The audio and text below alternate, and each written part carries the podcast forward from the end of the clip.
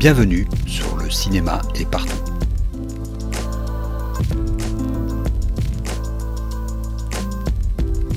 Un podcast sur l'industrie du cinéma et ses évolutions.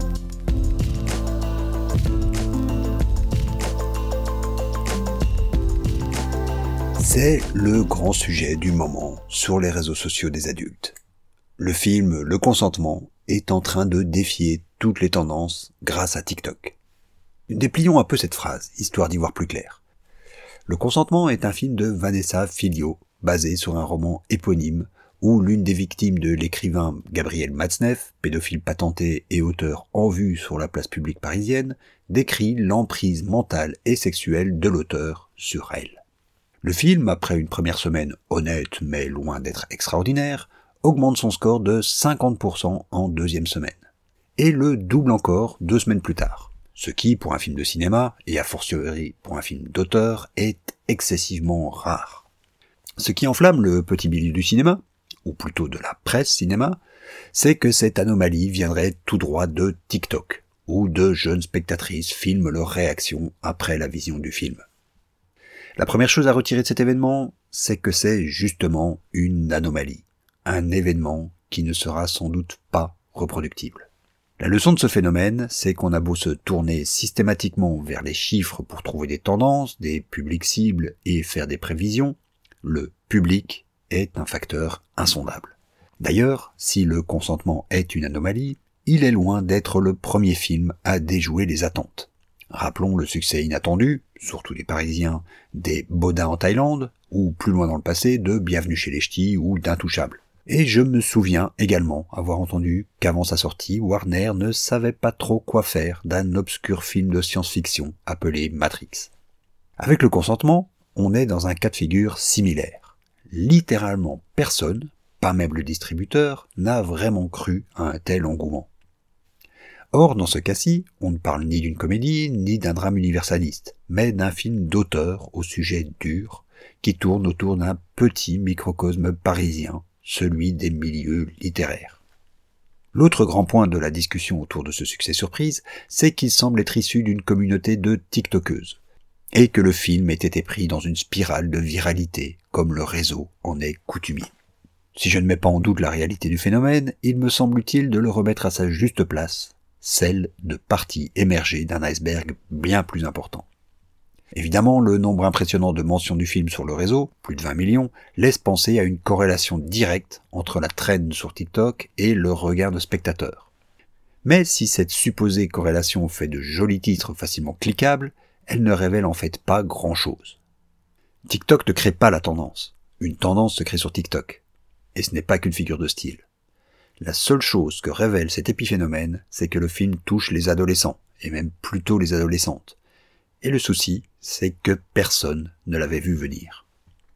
Pour le dire plus crûment, cette belle surprise commerciale est avant tout un joli ratage marketing. Ce qui en soi n'est pas non plus un fait extraordinaire. On le sait, le marketing n'est rien d'autre qu'une série d'hypothèses. Et donc, le film a été promu d'une manière business as usual, avec une focalisation sans doute sur les grandes villes, un battage presse qui vise les CSP+, sans trop se soucier du fait que l'héroïne est une ado qui découvre de la pire des manières le monde pourri des adultes.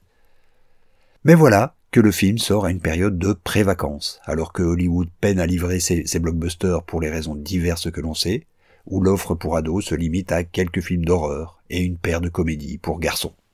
Et, contre toute attente, les ados vont le voir, mais surtout en parlent. À leur manière, certes, difficilement regardable et compréhensible pour un vieux con comme moi, mais ils en parlent. Pas seulement sur TikTok sans doute, sur les réseaux privés aussi, et plus prosaïquement en tête à tête. Au-delà de la traîne TikTok, de l'embrasement si esthétique par réseaux sociaux interposés, ce qui se passe a un nom, vieux comme le cinéma, le bouche à oreille.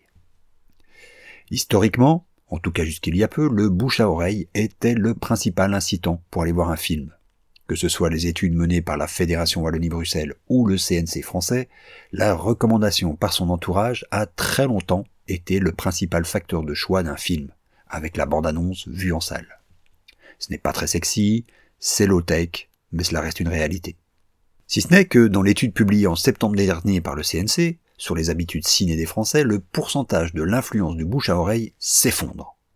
De 30% de répondants se disant influencés par leurs proches en 2019, ils ne sont plus que 20% en 2023. Dans le même temps, Internet, en général, comme le dit l'étude, passe de 24 à 38%. Ce sont les deux plus grandes variations de l'étude. Alors évidemment, entre 2019 et 2023, le monde a un peu changé. Et parmi ces changements, la prédominance de TikTok, certes. Mais voyons les choses autrement. Ce qui a aussi énormément changé au cours des 15 dernières années, c'est le turnover des films. Par rapport à l'offre de salles, on le sait, il y a un peu trop de films, qui doivent être rentables tout de suite, dès le premier week-end, s'ils ne veulent pas sauter de la programmation. Or, le bouche à oreille, on le voit même avec le consentement, prend un peu de temps à s'installer. Et ce n'est pas vraiment la multiplication d'avant-premières qui permet de l'assurer, c'est le temps long.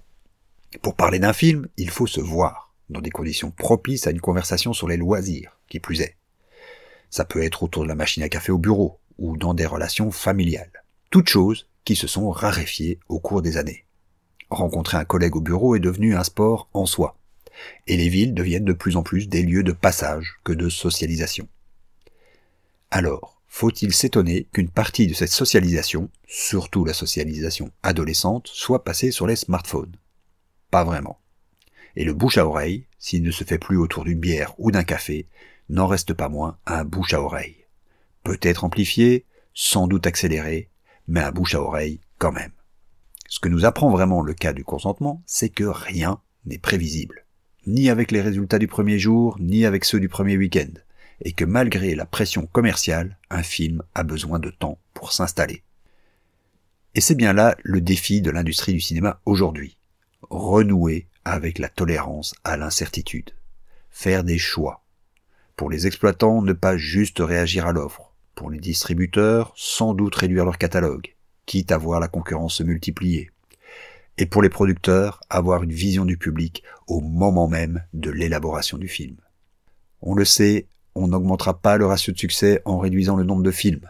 Le cas du consentement le prouve encore. Il est impossible de prédire un succès. Mais l'inverse est également vrai. En multipliant le nombre de films et le turnover dans les salles, on se coupe d'une des principales sources de succès d'un film, la relation interpersonnelle, pour ne se focaliser que sur les purs outils de promotion. Et comme les possibilités de seconde chance se sont elles aussi amenuisées avec la presque disparition du DVD, c'est de plus en plus la double peine pour les films. Après 20 ans où on a cru que le succès était programmable et même planifiable sur plusieurs années, peut-être que ce moment de doute dans l'industrie est l'occasion de redonner une chance à l'imprévu, quels que soient les canaux qu'il utilise pour se manifester. À la semaine prochaine.